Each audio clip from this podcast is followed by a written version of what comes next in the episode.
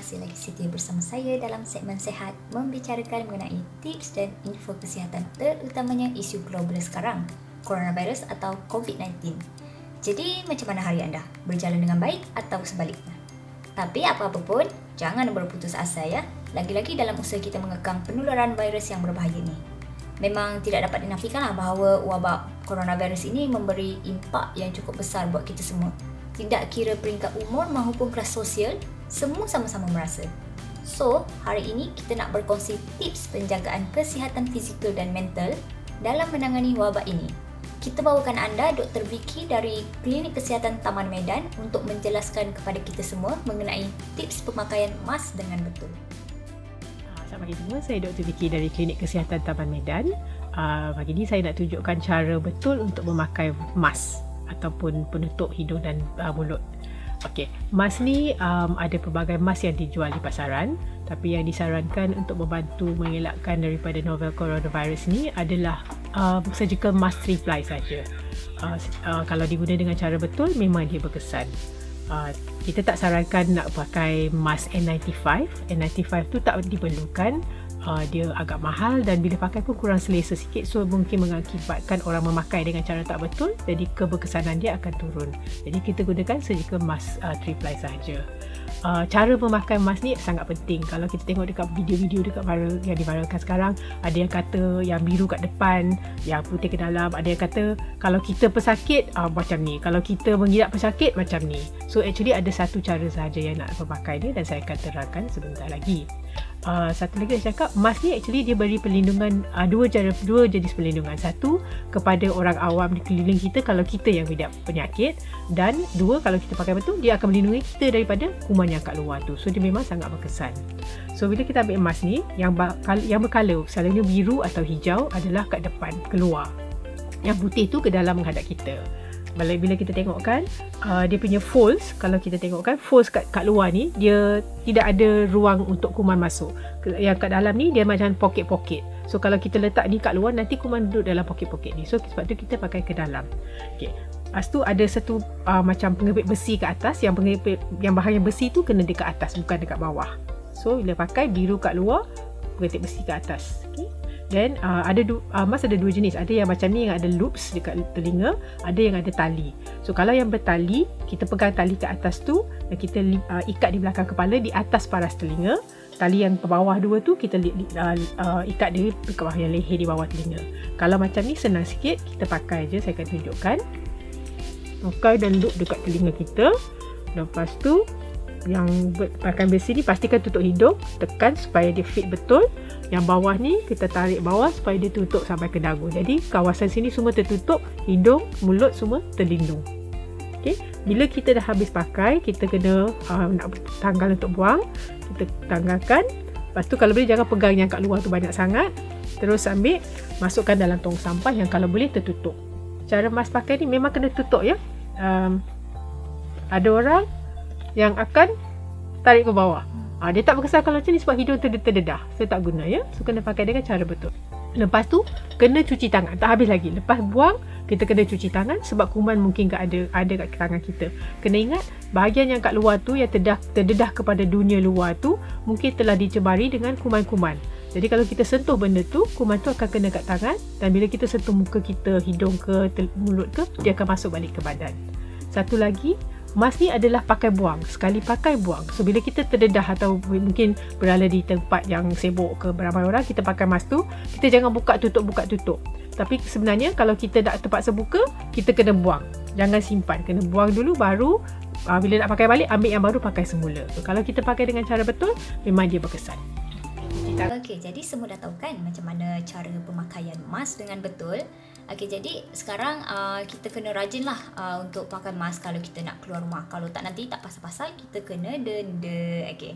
Sekarang kita ada Coach Yana, pakar dalam bidang pemakanan bagi menjelaskan tips meningkatkan imunisasi badan mengikut pemakanan yang sihat. Okay, walaupun kita dah kena kurangkan pergerakan tapi what you do in your house tu really matters. Maksudnya kalau kita uh, uh, berkurung ataupun kita duduk di rumah tapi kita tak mengamalkan gaya hidup yang sihat pun uh, kita macam expose diri kita untuk senang nak dapat penyakit. So bukanlah bila kita duduk rumah tu kita boleh buat apa je. Maksudnya kita boleh makan apa je. Sebab nanti kalau tak, kalau kita buat secara konsisten sebab dia apa-apa yang kita buat ni adalah compounding effect. So uh, contohnya kalau kita makan se sehari benda yang tak sihat uh, dia tak adalah terus nampak. Tapi kalau kita makan consistently untuk 14 hari contohnya uh, nanti kesihatan kita akan terganggu juga. So hari ni saya nak share tips macam mana nak tingkatkan immune system badan. Tips nombor satu untuk tingkatkan immune system badan adalah dengan kena kurangkan gula okay? sebab gula ni dia akan mengganggu you punya immune system instead of dia nak protect diri you dia jadi uh, dia kena proses benda yang high GI pula. So kurangkan gula maksudnya sama sambil duduk rumah ni tengok TV ke janganlah banyak sangat kudak-kudak benda-benda yang tinggi gula. Okay. tips kedua untuk tingkatkan imun sistem badan adalah dengan mengambil pengambilan protein yang cukup. Sebab pengambilan protein yang cukup ni dia akan bagi makanan kepada muscles kita. So bila muscles kita dapat bekerja dengan baik uh, dia dapat mengekalkan imun sistem badan yang sihat. Tips yang ketiga pula uh, makanan yang anda boleh uh, includekan untuk tingkatkan sistem imun badan adalah uh, garlic dan juga halia Garlic ni dia ada satu uh, bahan dekat dalam tu nama dia allicin. Okay, allicin ni dia tinggi sangat uh, antioksidan. Okay, antioksidan ni uh, kalau kita nak um, gambarkan dia seperti polis. Okay, polis dan dia ada perompak. Okay, polis nak tangkap perompak. Polis ni adalah antioksidan. Perompak ni adalah free radicals ataupun virus ataupun pathogens. So mereka ni nak merompak kita punya uh, kesihatan badan. So polis ni dia akan uh, menghalang daripada uh, free radicals ni mengganggu sistem imun badan. So apa siapakah polis-polis ni? Polis ni adalah high antioxidants. Dalam allicin ni, dalam bawang putih ni, dia ada kandungan allicin di mana LEC ni dia boleh bantu untuk fight free radicals. Cumanya yang kita tak tahu ni kan? Okey asalkan ada bawang putih dekat dalam makanan kita kira okey lah kan? Tapi rupanya LEC ni dia tak boleh terkena haba yang terlalu lama. Bila dia kena haba yang lama dia akan terhapus ataupun dia akan dia punya fung, uh, fungsi tu tak dapat 100%. Bila ada haba yang tinggi, uh, allicin tu uh, dia punya fungsi tu boleh denature.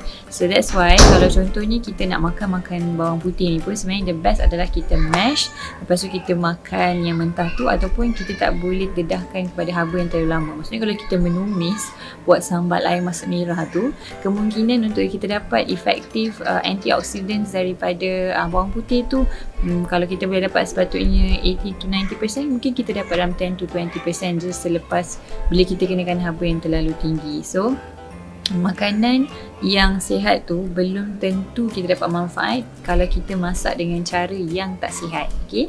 so bagus sangat bawang putih tapi pastikan um, jangan masak terlalu lama. Kita kena kunyah macam tu lah maksudnya mash mash mash. Bake sekejap ke ha, macam tu je jangan tumis lama-lama so baulah macam mulut makcik bawang kan tapi kali ni bagus lah waktu zaman-zaman kita kena duduk di rumah kerana virus ni bagus untuk jadi makcik bawang which is makcik yang makan bawang okay? dan yang halia tu pula dia bagus untuk uh, improve kita punya sistem penghadaman okay? kenapa saya cakap tentang penghadaman ni sebab uh, penghadaman seseorang tu uh, mempengaruhi uh, sangat besar untuk imun sistem sebab kita punya probiotik banyak dihasilkan di sistem penghadaman kita. Tips keempat adalah kita pilih makanan makan makanan yang tinggi nutrisi. Maksudnya elakkan kita makan processed food, elakkan makan Maggi terlalu banyak bila kita duduk kat rumah ni sebab bila kita makan makanan yang kurang nutrisi, badan kita ni diminta zat, diminta mineral, diminta vitamin apa semua tapi bila kita bagi dekat dia karbo, karbo, karbo, dia akan mengamuk. Dia cakap aku minta benda lain kau bagi benda tu je kan so dia akan mengamuk so nanti badan kita akan rasa tak best lah uh, so uh, make sure uh, jadikan let uh, food be your medicine. Don't let medicine be your food. So kita boleh ambil langkah berjaga-jaga untuk start makan makanan yang lebih berhasiat sepanjang kita duduk kat rumah. Jadi um, jadi makanan apa yang sesuai? Uh, banyakkan sayur-sayuran dan buah-buahan. So kalau yang dah stock up hari tu mungkin ada yang beli banyak biskut ada yang beli banyak Maggi kan? So bolehlah order online untuk dapatkan lebih banyak buah-buahan dan sayur-sayuran. Sebab dalam buah-buahan dan sayuran ni pun ada banyak antioxidants especially especially uh, buah-buahan yang berwarna uh, merah dan juga purple. Contohnya berries berry strawberry uh, itu kan banyak sangat antioxidants yang boleh uh, polis itu polis yang akan melawan uh, free radicals yang menyerang badan kita. Sekarang saya nak share tips yang kelima iaitu uh, apakah suplemen yang kita boleh ambil untuk tingkatkan imun sistem badan? Yang pertama adalah multivitamin dan mineral. Multivitamin dan mineral ni dia bertindak seperti insurance. Dia bukanlah benda wajib yang kita perlu ambil tapi uh, sangat membantu bila ada emergency berlaku. Ha, jadi contohnya bila kita tak cukup rehat, itu kira emergency lah. Bila kita uh, tiba-tiba ada virus menyerang, itu kira emergency lah. Jadi bila kita tak cukup multivitamin dan minerals, uh, dia tak ada uh, uh, tak ada satu uh, emergency yang nak bantu kita. Uh, so multivitamin ni sangat penting. Kalau boleh, bolehlah dapatkan uh, multivitamin dan mineral. Next supplement pula adalah vitamin C. Okay, vitamin C ni memang kita tahu kawan baik untuk imun sistem badan. So selain daripada suplemen, boleh juga tingkatkan uh, makanan-makanan yang mempunyai vitamin C yang tinggi. Contohnya buah orange, lemon. So boleh masukkan, boleh buat jus uh, untuk tingkatkan imun sistem. Okey, seterusnya pula adalah probiotik. Ha, okay, sebab usus yang sihat, dia adalah penghalang kepada patogen. Ha, bila kita ada usus tak sihat, kita cenderung untuk mendapat uh, serangan. Ha, okay, untuk untuk yalah, sebab kita tak ada protection. So pastikan uh, usus menjaga macam nak jaga kesihatan usus ni adalah dengan mengamalkan makanan yang ada probiotik. Contohnya yogurt. Okay, so uh, tapi elakkanlah ambil yogurt yang tinggi gula. The best kalau boleh ada yogurt yang plain. So kita just uh, masukkan buah-buahan kita. Uh, elakkan ambil yang dah siap berperisa sebab kadang-kadang kandungan gula dia tinggi. Seterusnya suplemen yang uh, yang digalakkan waktu uh, nak fight ataupun nak increase kita punya immune system adalah fish oil ataupun minyak ikan kerana dia mempunyai uh, elemen anti-inflammation. Uh, so mengelakkan daripada sel kita meradang. Uh, bila dia kena dia kena serangan dia akan meradang. So untuk mengelakkan daripada sel kita jadi tak tentu hala so kita makan omega 3 ok seterusnya Seterusnya untuk tips yang keenam adalah pastikan badan kita ni lebih bersifat akali. Ha, maksudnya macam mana? Ha, bukanlah kita nak kena test pH ke apa kan Cuma ni kalau kita makan makanan yang tinggi gula Makan makanan yang tinggi karbohidrat Dia akan menyebabkan badan kita acidic So tingkatkan lagi pengambilan sayuran, buah-buahan ha, That's why tadi penting lah sebenarnya untuk mengekalkan badan kita dekat pH yang bagus Sebab kalau dekat acidic punya pH tu ha, Virus-virus ni suka. Ha, berlega-lega So pastikan kurangkan processed food, gula semua kurangkan. Tips yang ketujuh pula adalah pastikan minum air yang cukup especially air yang warm okay? sebab uh, terbukti uh, dia suhu yang tinggi uh, susah untuk patogen ni untuk merebak uh, jadi banyakkan minum air panas especially 2 gelas air suam in the morning uh, sebab dia akan uh, wake up kita punya organs dia akan buat kita punya digestive system lebih ready dan sebab tadi kan berkait rapat digestive dengan immune system uh, lepas tu untuk pastikan badan kita kita uh, berada always hydrated so pastikan minum air yang cukup okay formula dia macam mana uh, setiap 25 kg perlukan 1 liter air. Yang terakhir pula uh, tips yang ke-8 adalah untuk bersenam secara regular. So dekat rumah ni macam-macam senaman yang boleh buat. You boleh on uh, video zumba you boleh cari video-video dekat instagram. So pastikan bersenam secara regular kerana bila kita bersenam ni kita punya blood flow lebih better kita akan rasa lebih fresh. Sebab kalau kita duduk rumah je kan kita tengok Netflix je uh, atau tengok drama je kita sambil kita makan chips makan um, keripik ke apa semua kan. So dia lagi akan menyebabkan badan kita rasa tak fresh dan akan menjejaskan kita punya immune system. So uh, walaupun kita tak keluar tapi pastikan apa yang masuk dalam mulut tu pun penting. Sebab macam tadi saya cakap let food be your medicine not Hmm, medicine be your food. So, itu yang saya nak share tentang immune system badan uh, dan sebenarnya lah apa yang berlaku hari ini uh, di luar jangkaan kita. Dan semuanya adalah perancangan Allah yang sangat uh, hebat lah kan Allah Maha Besar. Dan kita uh, jadikan uh, walaupun ada challenge tapi sebenarnya uh, there are so many blessings juga yang berlaku di sebaliknya. Uh, so kita ni boleh macam apabila kita tengok satu situation tu kita boleh uh, letakkan diri kita sama ada nak jadi mata lepah ataupun mata lalat Kalau macam lebah ni dia suka dekat madu, dia suka dekat bunga kan. So kita akan nampak dia banyak dekat taman kan. So dia akan lihat kepada benda-benda yang cantik. Kalau kita jadi mata lalat, kita akan cenderung untuk pergi ke uh, tempat-tempat yang sampah, uh, tempat-tempat yang busuk kan. So sama juga dalam situasi ni yang berlaku. Kalau kita tengok kalau kita jadi mata lalat, mungkin kita akan fokuskan kepada the bad side of uh, what's happening. Tapi kalau kita fokus jadi mata lebah, kita akan fokus on actually apa blessing yang kita boleh dapat daripada situation ni. Contohnya kita boleh spend more time at home, uh, kita rasa boleh ada quality uh, moments dengan family, kita boleh rasa uh, nak lebih aware tentang nak jaga kita punya sistem imun badan um, dan kita boleh spend more time reading Quran ke apa kan. So sebenarnya there are so many blessings kalau kita betul-betul nak fokus kita punya shift daripada mata lalat kepada mata lebah.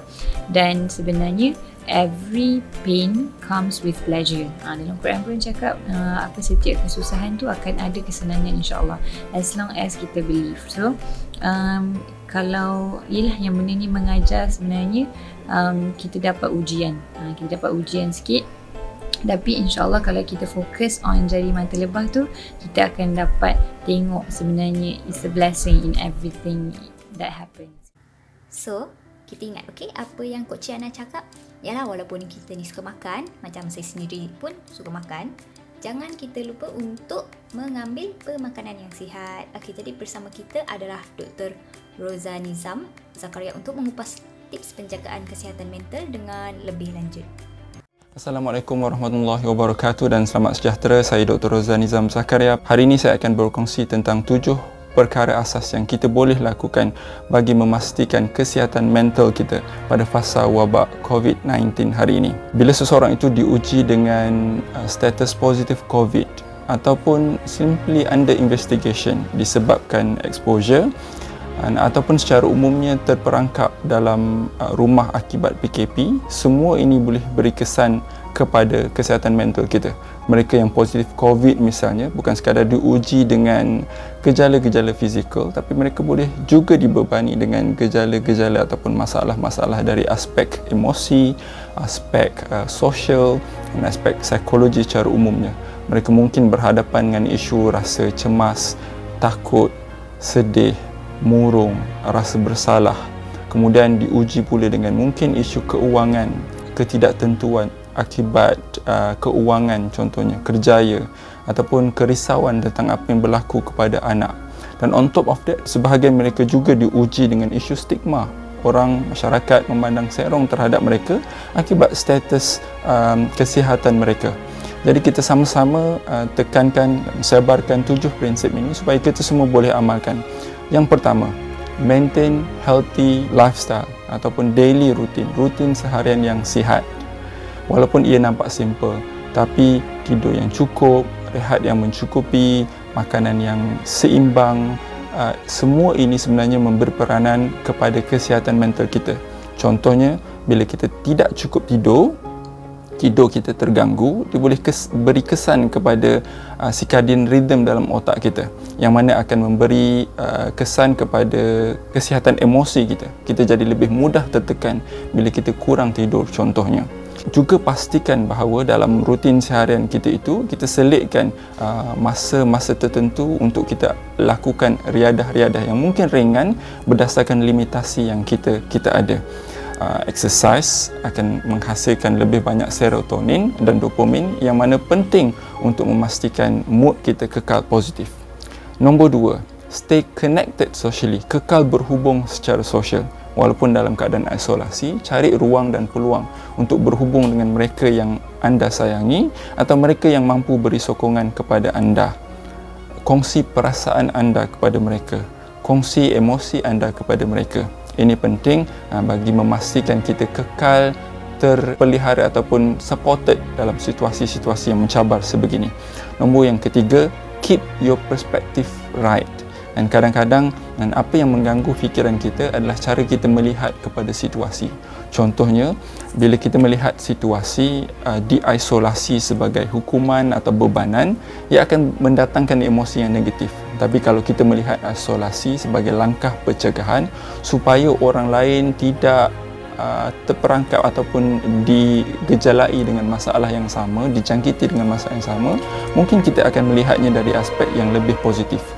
Contoh mungkin ada orang datang fikiran yang habislah dia mungkin akan uh, jadi teruk akan uh, dimasukkan ke ICU ataupun lebih teruk diuji dengan masalah yang lebih uh, serius terhadap kesihatan.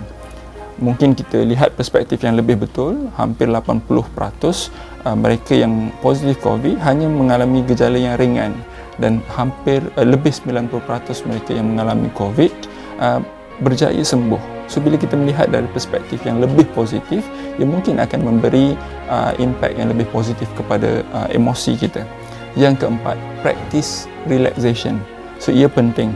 So perkara yang simple seperti deep breathing contohnya akan mengurangkan ataupun reduce adrenalin yang ada dalam otak kita, mengurangkan perasaan panik, cemas dan gelisah mindfulness ataupun bermeditasi akan mengurangkan beban, bebanan fikiran kita terhadap kerisauan yang kita alami.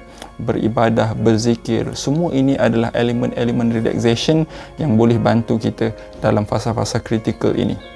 Yang kelima keep your mind busy. Sibukkan fikiran anda dengan aktiviti. Kalau fikiran anda kosong fikiran yang negatif mudah masuk jadi bila anda sibuk dengan aktiviti sama ada membaca, menulis, berkarya, uh, melakukan aktiviti seni, mendengar lagu atau apa juga aktiviti yang akan uh, menarik uh, perhatian anda daripada memikirkan masalah, lakukan aktiviti-aktiviti tersebut. Ia akan membantu mengekalkan kesihatan positif dalam minda anda. Yang keenam, monitor your thoughts. Perhatikan fikiran anda dalam keadaan yang tertekan kita mudah tertarik dengan fikiran-fikiran yang negatif. Seperti uh, saya tak akan sembuh seperti saya telah menyusahkan semua orang dan saya tidak akan mampu uh, jadi lebih baik uh, orang lain lebih happy saya terperangkap dalam keadaan sebegini. Semua fikiran-fikiran ini adalah antara fikiran negatif yang akan menyebabkan emosi yang negatif juga akan terbit. Jadi gantikan fikiran yang negatif ini dengan fikiran yang lebih positif yang terakhir yang ketujuh dan sudah tentu sokongan spiritual juga merupakan antara yang akan memberi impak positif terhadap kesihatan mental kita. Dan cari hikmah dan cari makna daripada apa yang berlaku.